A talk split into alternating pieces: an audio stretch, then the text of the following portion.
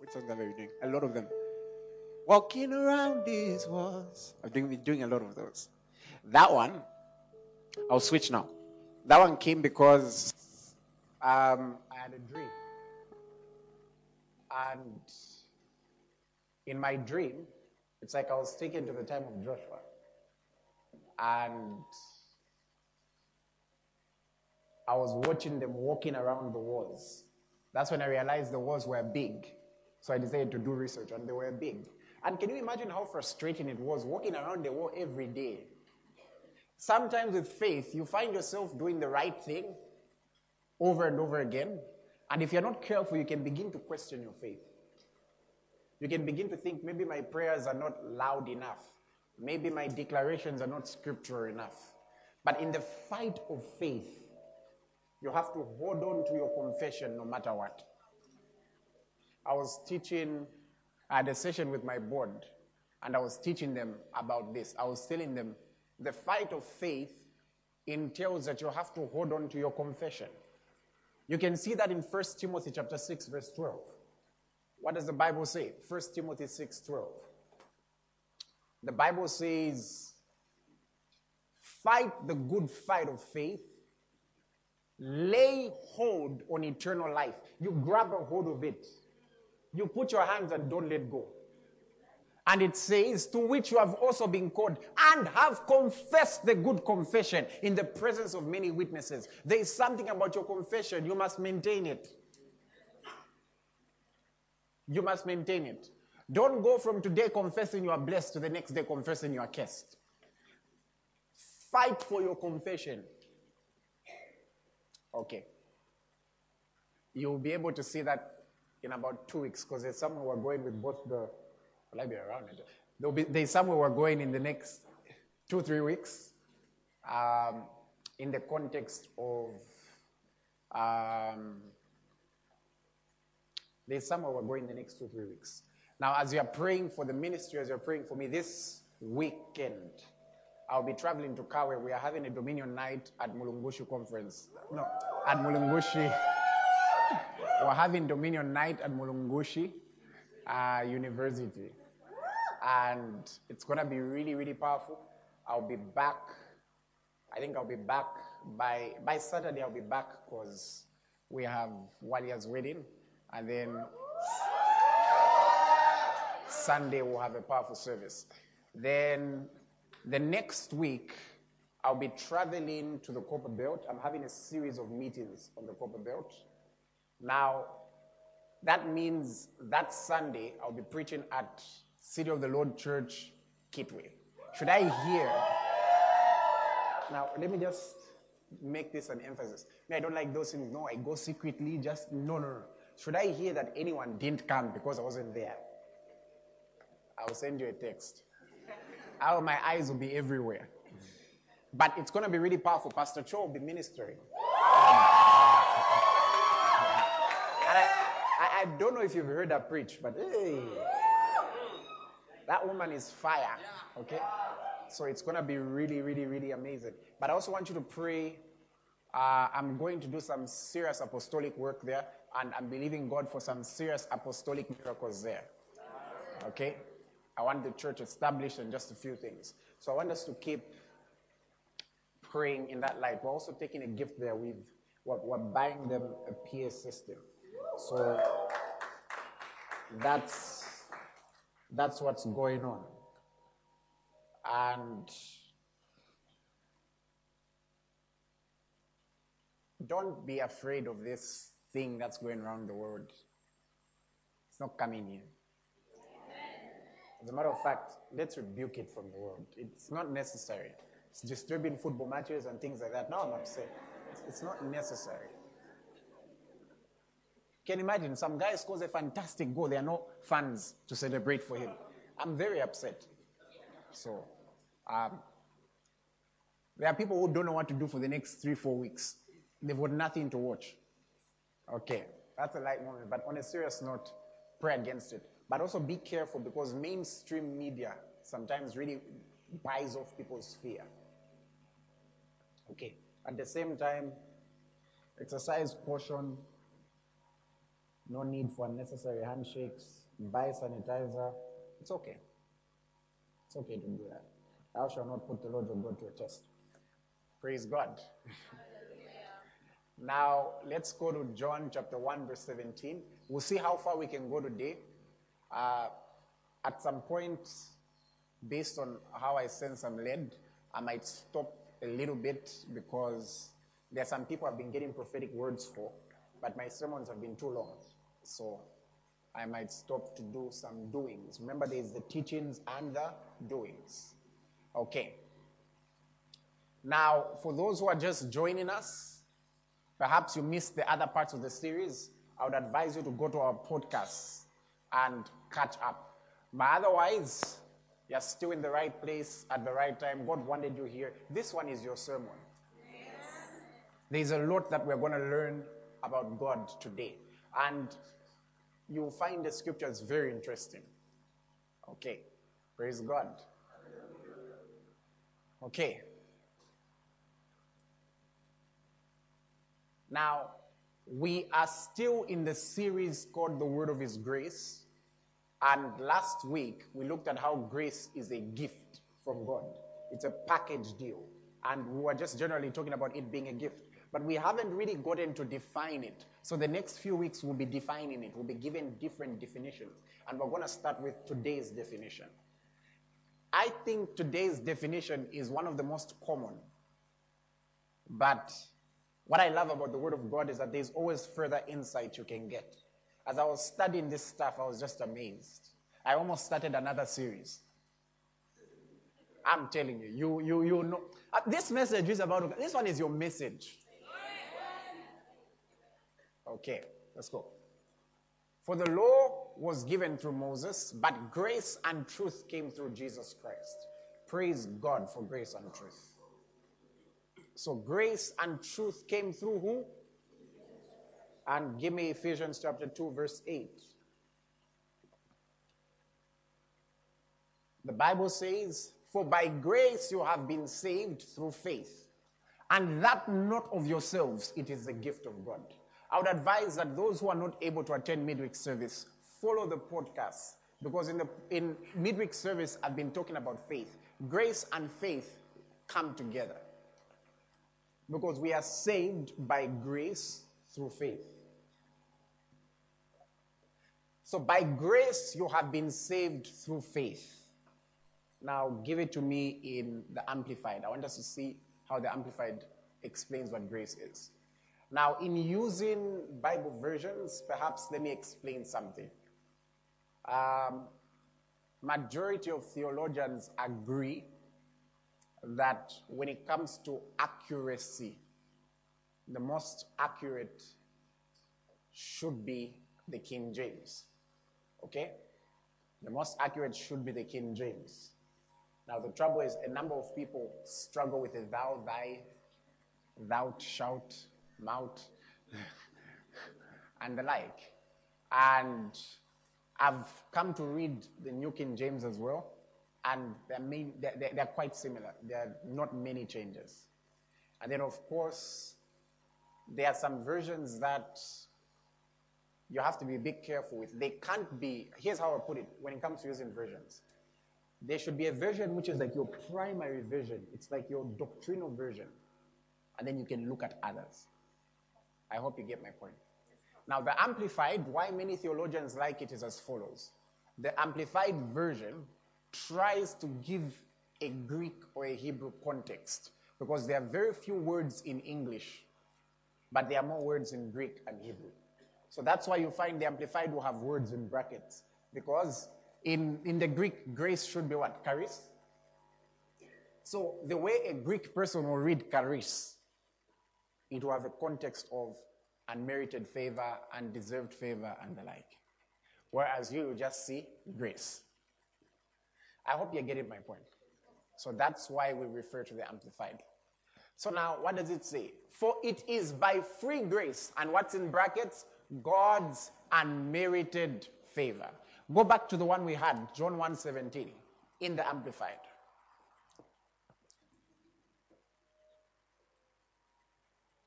For while the law was given through Moses, grace, and then what's in brackets? Unearned, undeserved favor, and spiritual blessing. So it's unearned, it's undeserved, it's unmerited.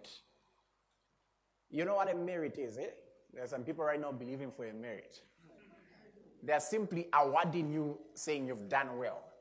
But then with grace, the first definition we'll have is grace is unmerited favor, undeserved favor, unearned favor.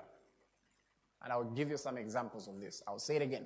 So, grace is unmerited favor, it's undeserved favor, it's unearned favor. I'll say one more time. Grace is unmerited, it's undeserved, it's unearned. And the first context we see grace being used is salvation. But there are other contexts in which grace is used. And some of them apply to other definitions. We're even told how to grow, grow in grace. For example, there's a context of grace that is used when it comes to giving. You've seen it? Okay. You will see it as we go on to the later definitions. So grace is undeserved favor, unmerited favor. It's unearned favor. Favor you didn't have to work for. Favor you didn't have to earn. And the simplest example I can give you is ideally, I'm using the word ideally because ideal, when you talk about idealism, you're referring to something that's supposedly supposed to be perfect, but I know it's not always the case. Okay? So, ideally, the favor that parents have towards their children is undeserved, ideally. Here's a person the person is born. The day they are born, the whole world has to stop because they've been born. What have they done? They've been born. Three days later, we're being told how the child is the brightest child in the world and uh, the most amazing. So far, what have they done? They've given a few substances here and there. I remember one time receiving a text from my mother, and one of our little cousins was born, and I've, forgotten what happened, but I received a text celebrating because he had um, uh, emptied his balls for the first time. And I was wondering, undeserved favor. There's, there's nothing a person has done to deserve it. Some of you know what I'm talking about, eh? There's nothing a person has done to deserve it. They've, all the person has done is just been born. I, I don't know if you're getting my point.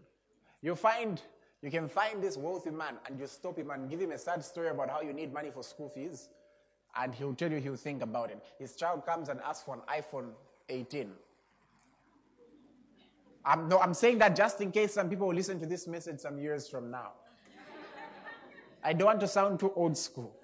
So the child comes and asks for an iPhone 18X Pro, and and um, the person removes the money. Who do you think needs it more? The school fees person. Why can that person ask for an iPhone? That's a child. So they've got favor which is just supposed to be there because they're the child. It's called undeserved favor. Now, remember last week I talked about how when you're looking at a gift, you have it flawed if you look at it first from the context of the receiver. You have to look at it from the context of the giver. Because the one who gives the gift knows why he's giving it and he knows the purpose of it. So if we're going to understand grace, we have to understand God. We have to understand why would God give us favor we don't deserve? There's something you would have to understand about God.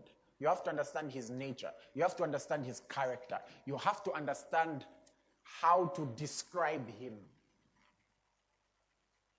You have to understand his ways. Let's go into that. I've got that look, eh? You can tell. You can't tell that I've got that look. There's that look I have when I know I'm taking you somewhere. Yeah, yeah, yeah, yeah, yeah, yeah.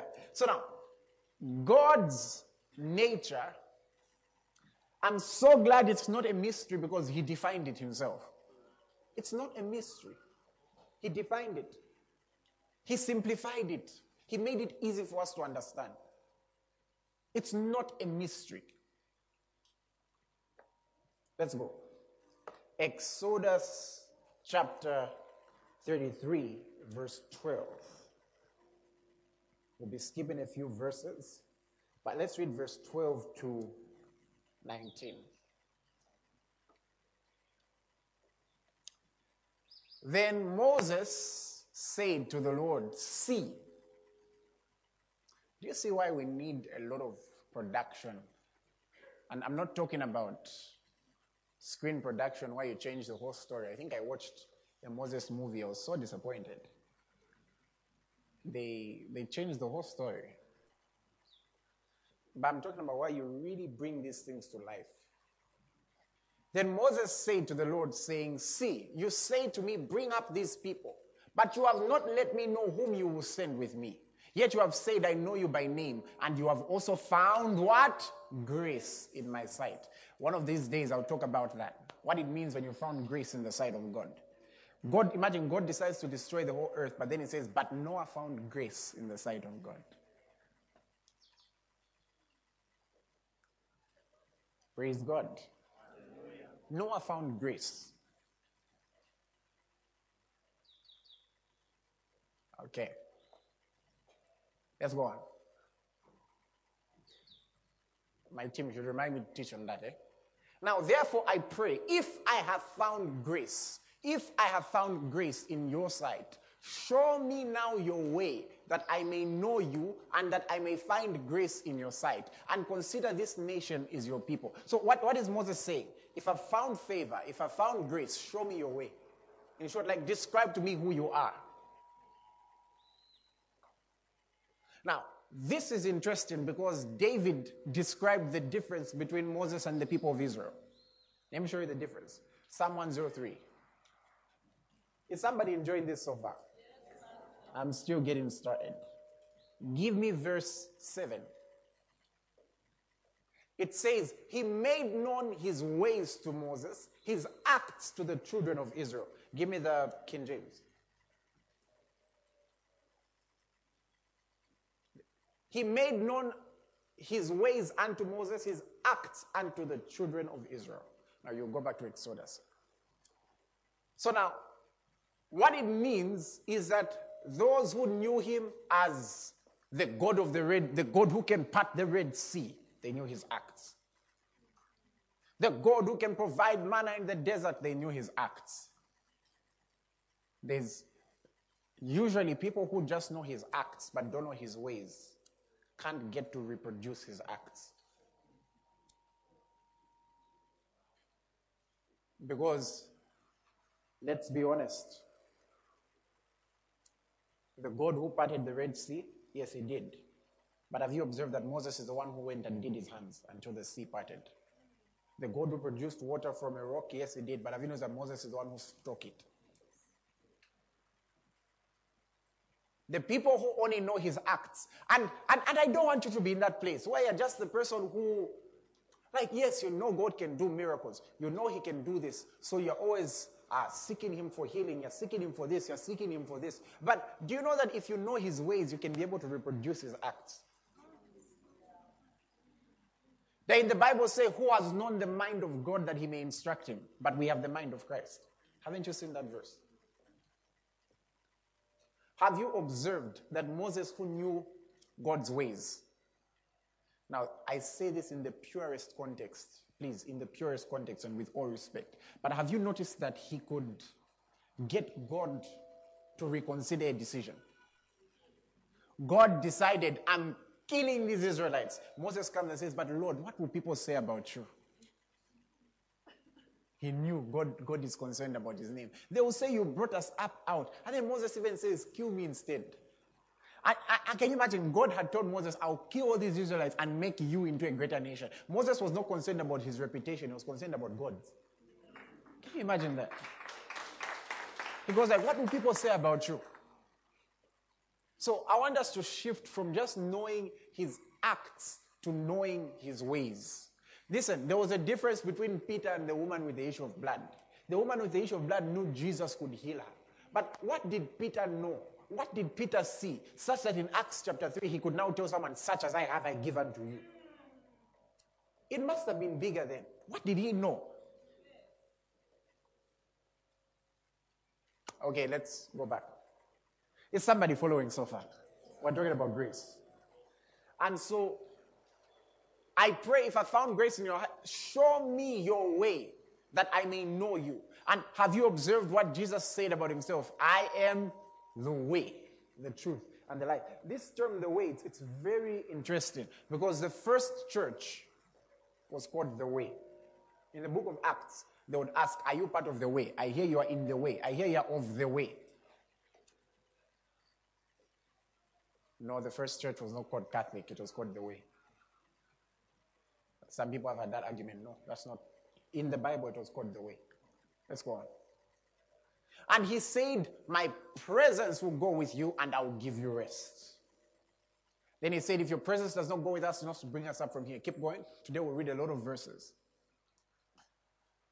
How will it known that to your people that I have found grace in your sight except you go with us? Next verse. The Lord said, I will do this thing that you have spoken, for you have found grace in my sight, and I know you by name. That's interesting. What do you think he means? I know you by name. They didn't know the others. That shows you a certain level of relationship. It's personal. Uh, and what did Moses say? Please show me your glory. Uh-huh.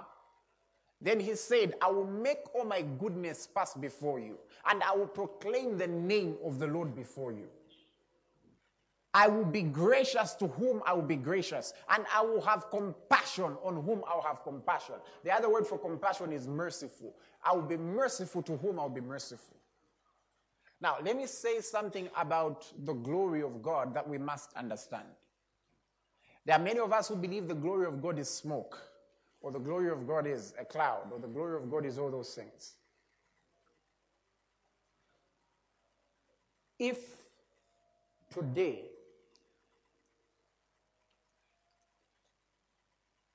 I heard that someone important is passing in this road. And before they pass, there's a stream of cars, all these nice Bugattis driving in front of them. It's glorious, eh? But do you know what the greatest glory would be? To see the actual person. What's more important, the cars that pass in front or the person who they are protecting? Because if the person who they are protecting, if anything is to happen to them, it's a national disaster. So when we're talking about the glory of God and we're going to the highest realm, you know what that actually means? We're, we're, we're talking about the person of God. We're talking about his nature. What is he like? It's one thing to know, oh, this is our favorite leader or something like that. It's another thing to know what they like to eat, what time they like to eat, how they like to relate, how they like to be told information. I'll give an example of myself. There's a way I like to be told information. There's a way I don't like to be told information. If you come and talk to me in a way that we should be in a panic state and everything is going wrong, I won't listen. I train myself not to listen to that. So when we're referring to the glory of God, he's talking about his way. He's talking about himself. Notice he says, I'll make my goodness pass before you. Then I'll proclaim who I am. I'll tell you my name. I'll tell you about myself. That's what he says. A mystery people didn't know. Others just knew him as the God who parts the Red Sea. But God tells Moses, I'll tell you about myself. Aren't we glad he recorded it? Through the eyes of Moses, let's see what God did. Psalm, sorry, not Psalm, Exodus 34, verse 5. I can teach, I don't know how many topics on this. I'm just disciplining myself. We can teach about the presence of God, we can teach so many. Now the Lord descended in the cloud and stood with him there and proclaimed the name of the Lord. I hope you understand that the word name in Bible days meant beyond more than what you call someone. It's referring to someone's being. That's why the day you discover that, you be careful what you call someone. Listen, let's not bring unnecessary problems. Perhaps in days of ignorance, certain names were given, but not for you. Listen, whether it's your favorite uncle's name or your favorite, I don't want to give examples, but if you know this name just talks about suffering and don't name your child that. It's not necessary. It's not necessary. Don't let them start fighting warfares which they're not supposed to fight. Where is God? Ah, next verse. And the Lord passed before him and proclaimed. He, God defined himself. God get, told us about himself. The most important attributes about himself. This is his glory. His glory there went beyond the cloud and the rumblings and the thunder. There was something he said about himself. Praise God. So this is his glory. What does it say? The Lord, the Lord God, merciful and gracious, long suffering and abounding in goodness and truth. The next verse, he told us, though, that that will in no way justify the guilty. That's why Jesus had to come to justify them. But I want us to pay attention to those two words. The Lord, the Lord God is what? Merciful and gracious. Why does he give undeserved favor? Because he is what? Merciful and gracious. I'll say it again. The Lord is what? Merciful and gracious. So you can imagine he didn't define himself before Moses as the Lord, the Lord God parts the Red Sea. No, there's, there, he was not just parting it because he felt like parting it. There was a people he had mercy over. He knew that they would catch them. So because he had mercy over them, he parted the Red Sea. There was a thought behind it. He was just saying, ah, today what can I do? Let me just part the Red Sea. There was a thought behind it. There was something he was trying to do.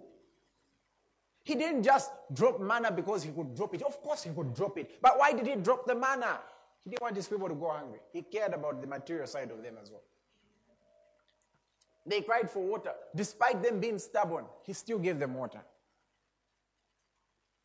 So there's a thought behind it. He's merciful and gracious. David describes this same verse, Psalm 103, verse 7. You see why you will not understand the fullness of God if you only read the New Testament? Do you know that the apostles used to preach and the only Bible, and by then they only had the Old Testament? Read them both. They're both important. It says, He made known his ways to Moses and his acts to the children of Israel. What are his ways? Uh-huh. The Lord is merciful and gracious, slow to anger and abounding in mercy.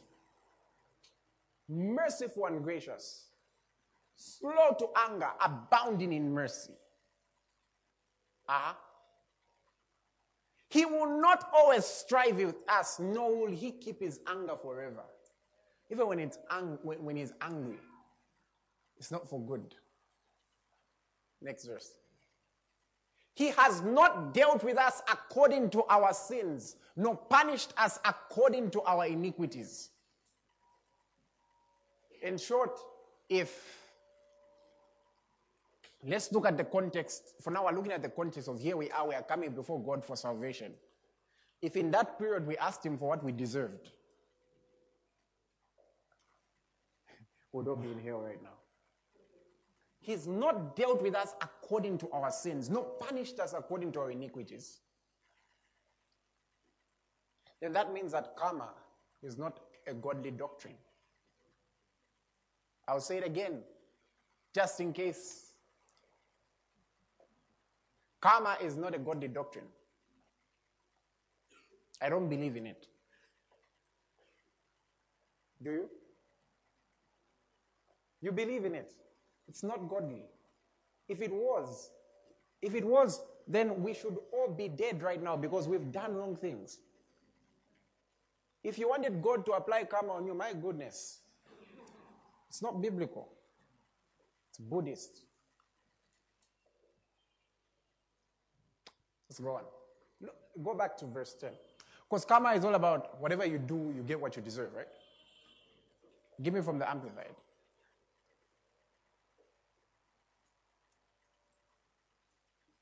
The, the verse before.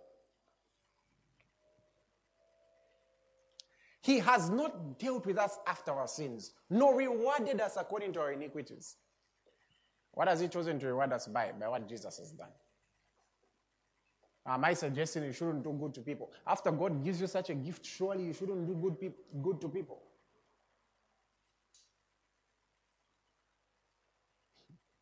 Let's go on. You'll see as we continue with the series because there's a part where we're going to look at how grace teaches you to live right. And look at what it says. For as the heavens are high above the earth, so great is his mercy towards those who fear him. Uh-huh. And as far as the east is from the west, so he has removed our transgressions from us. Take a moment and appreciate him. Let's tell him, Lord, thank you.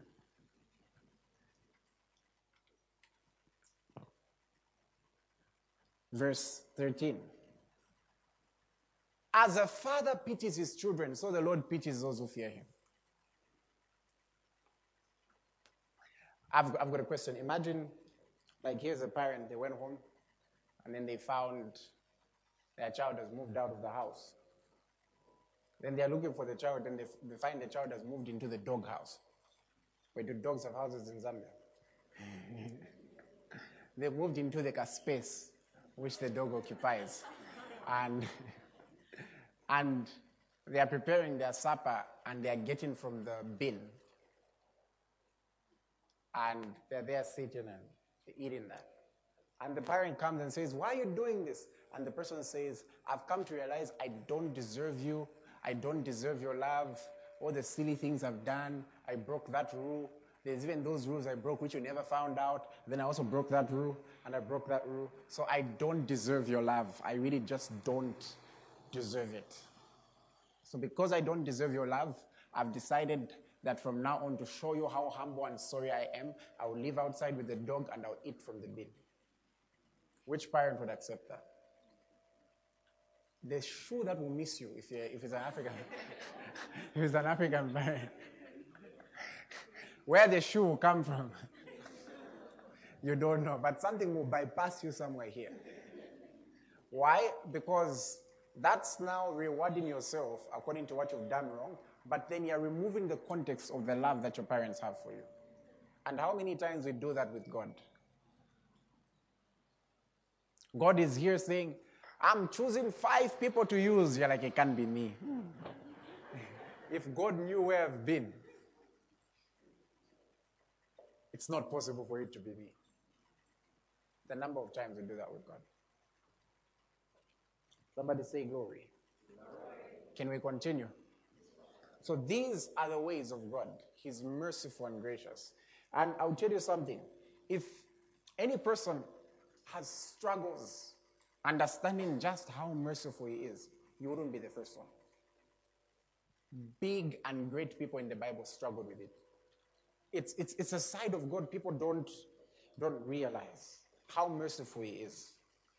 His mercy triumphs even over judgment. James 2, verse 13. For judgment is without mercy to the one who has shown no mercy. Mercy triumphs over judgment.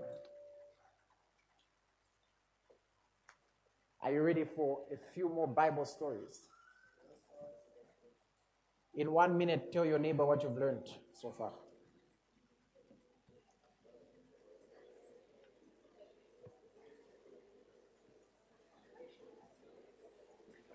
as you take us to First Kings. First Kings.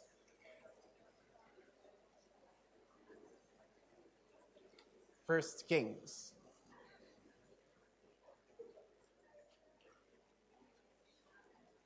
Now, when it says the Lord is merciful and gracious,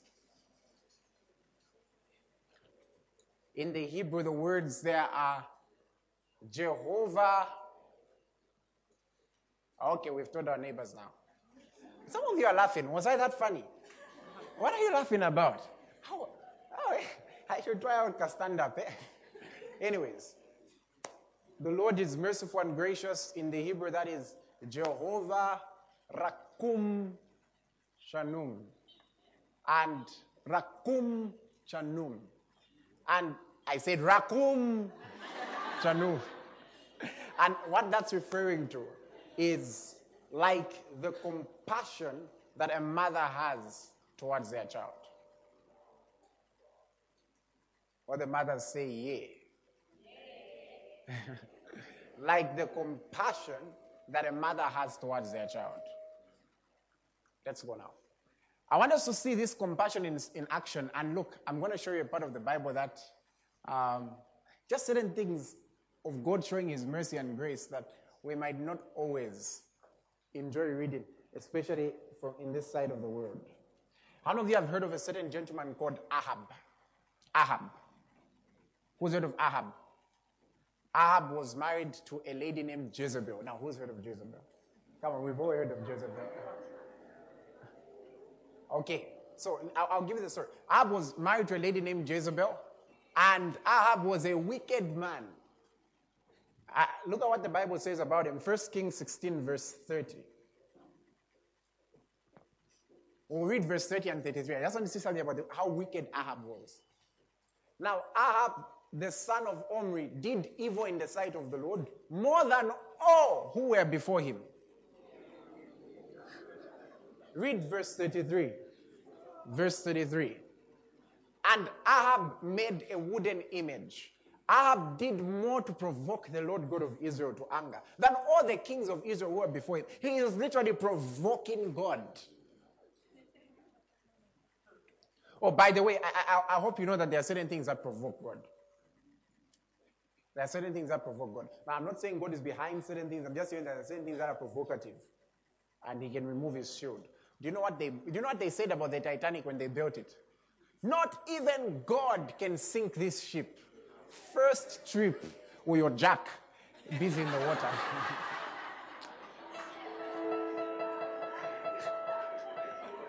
it is well.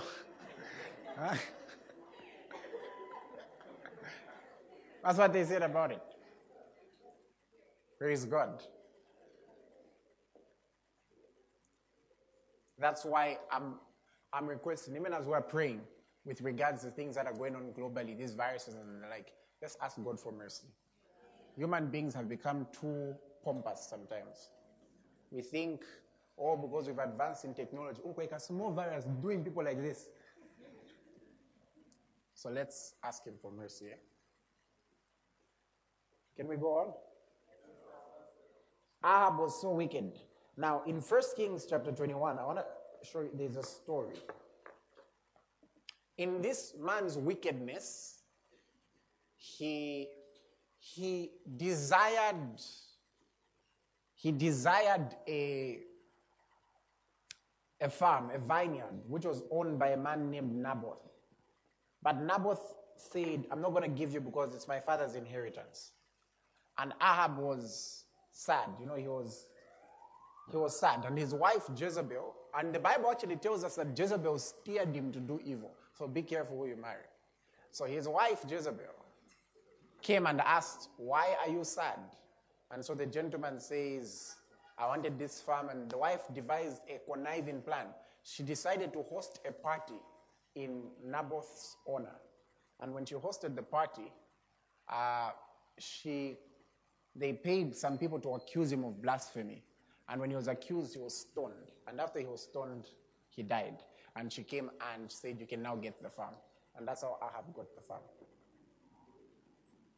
You can find that in 1 Kings chapter 21. You ready?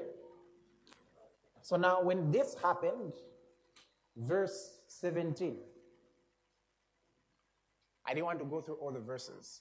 Then the word of the Lord came to Elijah the Tishbite. Elijah was Ahab's enemy, by the way.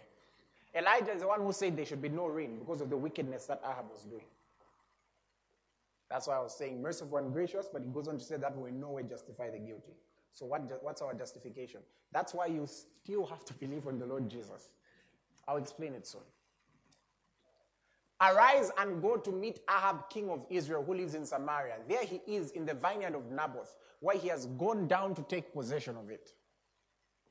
You shall speak to him, saying, Thus saith the Lord. What's this? It's a judgment. Have you murdered and also taken possession? And you shall speak to him, saying, Thus saith the Lord, in the place where dogs lick the blood of Naboth, dogs shall lick your blood, even yours. Go on. And so here it is. Elijah has gone and found Ahab. What does the Bible say? So Ahab said to Elijah, Have you found me, O my enemy? And he answered, I have found you because you have sold yourself to do evil in the sight of God. Uh-huh. Behold, I will bring calamity on you. I will take away your posterity and will cut off from Ahab every male in Israel, both bond and free. Uh-huh. I will make your house like the house of Jeroboam, the son of Nebat, and like the house of that other guy, which you have, because of the provocation with which you have provoked me to anger and made Israel sin. God was angry. Uh-huh. And concerning Jezebel, the Lord also spoke, saying, The dogs shall eat Jezebel by the wall of Jezreel. Uh-huh. The dogs shall eat whoever belongs to Ahab and dies in the city, and the birds of the air will eat whoever dies in the field. Are we following? What verse are we on? My friend, you don't want this side of God. now, I want you to see what Ahab did. Verse 27. So it was when Ahab heard those words, he tore his clothes, put sackcloth on his body, and fasted, and lay in a sackcloth, and went about mourning.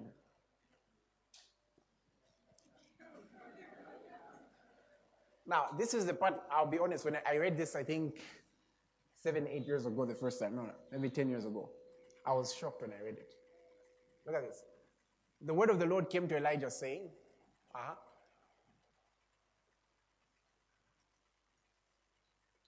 See how Ahab has humbled himself before me.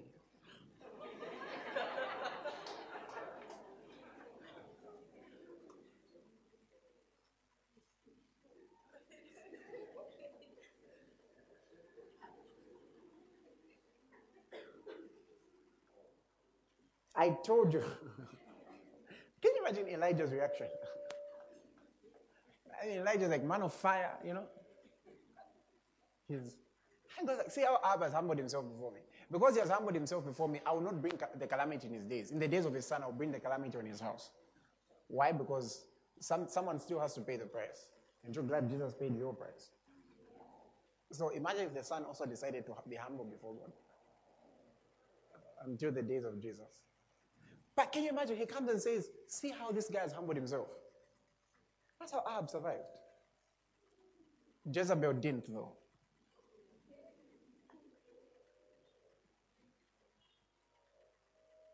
That shows you that his mercy triumphs over judgment.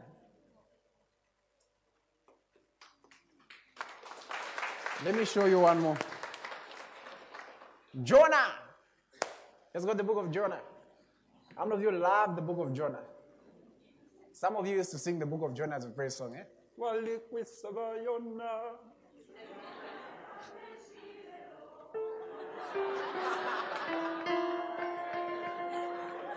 And, and you know what I heard? Apparently, uh, Dylan was telling me at his boarding school when they would sing this song, they would look for like the smallest person and then start like rocking them like this, like they're, like they're trying to throw them off the boat. Like, and so if, I, so if you're the smallest person that day, run away. Guys, how do you think that as a praise song? okay, Book of Jonah. How many of you remember the story of Jonah? You've read it? I think one psalmist uh, summarized it well, right? Jonah stomach fish. Uh, Jonah cried three days, no food, and something like that. So I will not go into details because the psalmist already did it for us. But there was a gentleman called Jonah, And God told him to go to preach in Nineveh. And God told him to tell them. The message he had for Nineveh was not even a nice one. God, was, God told him to go tell them that they are dying. God sent him to go judge Nineveh. Praise God. And Jonah decided to go to Tarshish instead. When he decided to go to Tarshish, he found himself in a boat. Then everyone in the boat was, was, he was the Jonah of the boat, so they threw him out of the boat. He found himself in the belly of the whale. And then in there, he asked God for mercy, and the whale vomited him out, and he decided to go to Nineveh. The word actually came again, and he went to Nineveh. Now, what some of you may not understand, but the reason why Jonah didn't want to go to Nineveh is because the people of Nineveh had oppressed his people. So it's like, remember the days of colonization. Now imagine one year after getting independence, you're told, go to that same place and preach to them. Now, interestingly, Jonah didn't even have good news for them. But there's a reason he didn't want to go, because it was a side of God he knew. Let's see. I don't know if you've ever read this. Jonah chapter 3. After Jonah gives them the message, let's look at verse 5. Somebody say, merciful and gracious. It says, let's start from verse 1, maybe, just for context. Now, the word of the Lord came to Jonah the second time, saying, uh-huh, Arise, go to Nineveh, that great city, and preach to it the message that I tell you. So Jonah rose to Nineveh according to the word of the Lord, and now Nineveh was an exceedingly great city, a three day journey in extent. And Jonah began to enter the city. And on the first day's walk, he cried out, Yet 40 days, and Nineveh shall be overthrown. He prophesied it's going to be overthrown. Why? It was a judgment from God. Next verse. So the people of Nineveh believed God, proclaimed a fast, put on a sackcloth from the greatest to the least of them. Now, this was a serious fast. Let me show you how serious it was. Ah, uh, And the word came to the king of Nineveh. He heard the word. What did he do? And he arose from his throne, lay aside his robe, covered himself with sackcloth, and sat in ashes. Next verse. And he caused it to be proclaimed and published throughout Nineveh by the decree of the king and his nobles, saying, Let neither man nor beast, herd nor flock taste anything. Not even the cows were eating. They were all fasting. By the way, this shows you why it's important for Christians to take up bigger positions. There's a certain influence that only the king could give. And so it says, do not let them eat or drink water. Next verse. Reminds you of Shaka, eh? But let man and beast be covered with sackcloth and cry mightily to God. Yes, let everyone turn from his evil way, from the violence that's in his hands. Uh-huh. Who can tell if God would turn and relate and turn away from his fierce anger so that we may not perish? Praise God. Verse 10, what does it say? Then God saw their works, that they turned from evil. And God relented from the disaster that he had said he would bring upon them. And he did not do it. Jonah's prophecy didn't come to pass. Jonah wasn't happy about it. You will see why. Jonah chapter 4.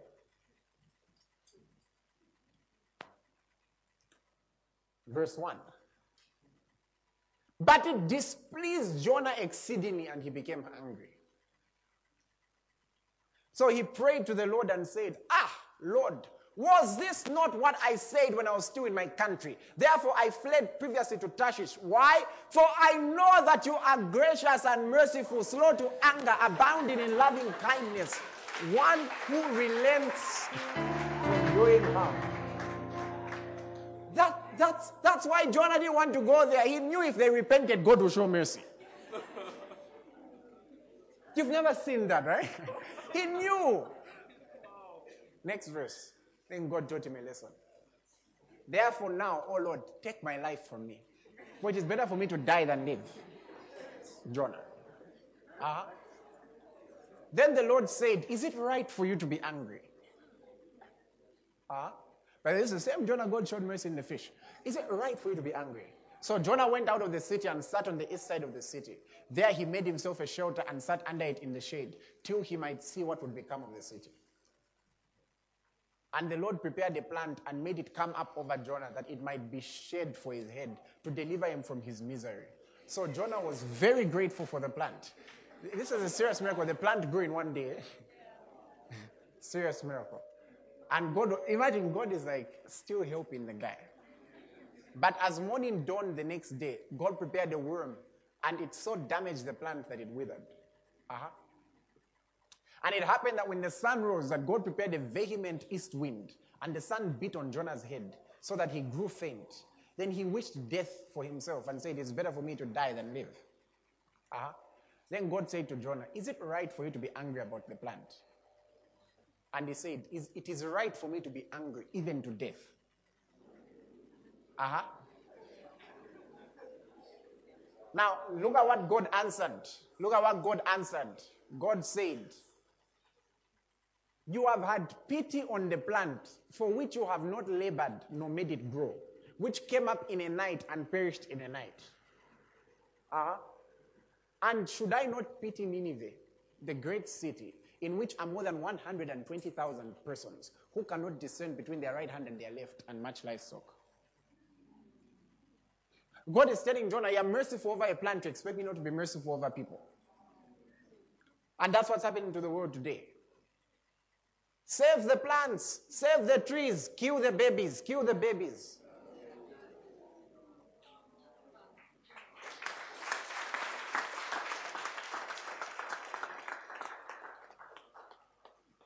Hey, animal cruelty.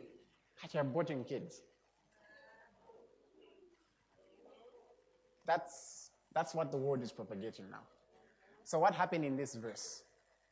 Jonah. A certain man had two sons. Uh-huh. The younger of them said to his father, Father, give me the portion of goods that falls to me. So he divided them to his livelihood. And not many days after, the younger son gathered all together, journeyed to a far country, and wasted his possessions with prodigal living. If we've read the story, eventually the guy started working and keeping pigs.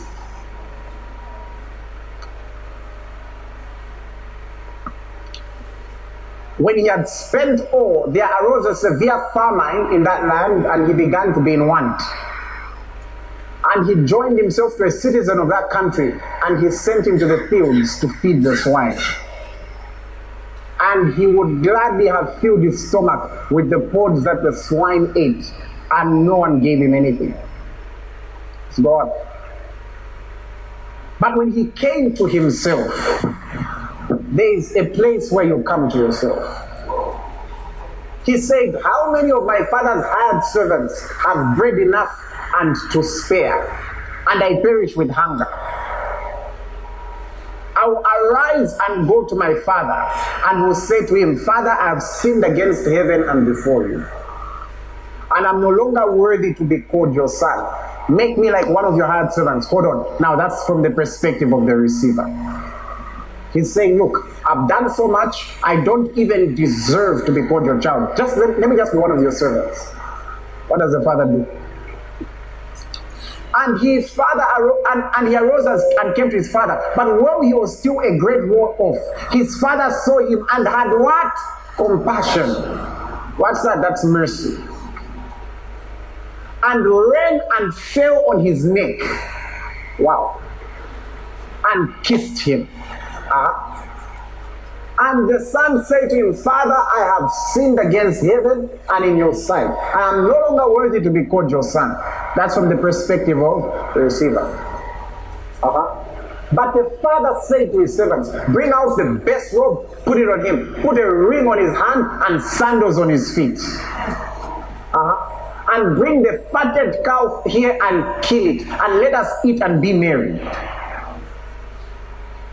For this is my son, not this is my servant. This is my son. I, I, you've not seen it. He says, For this is my son. So the guy comes and says, I don't deserve to even be your son. If you can favor me, just make me one of your servants. The father tells the servants who is admiring, prepare food for him because this one is my son. That's, that's undeserved favor. That's mercy. That's grace. And that's what Jesus came with. He says, This is my son. And then the other guy came angry. The same way Jonah was angry. So I'm saying you're not the first one. Jonah was angry. We're not told how Elijah's emotions were. The brother was angry here. I said, How do you have favor on him? And I told him, Relax. Not like yours will reduce.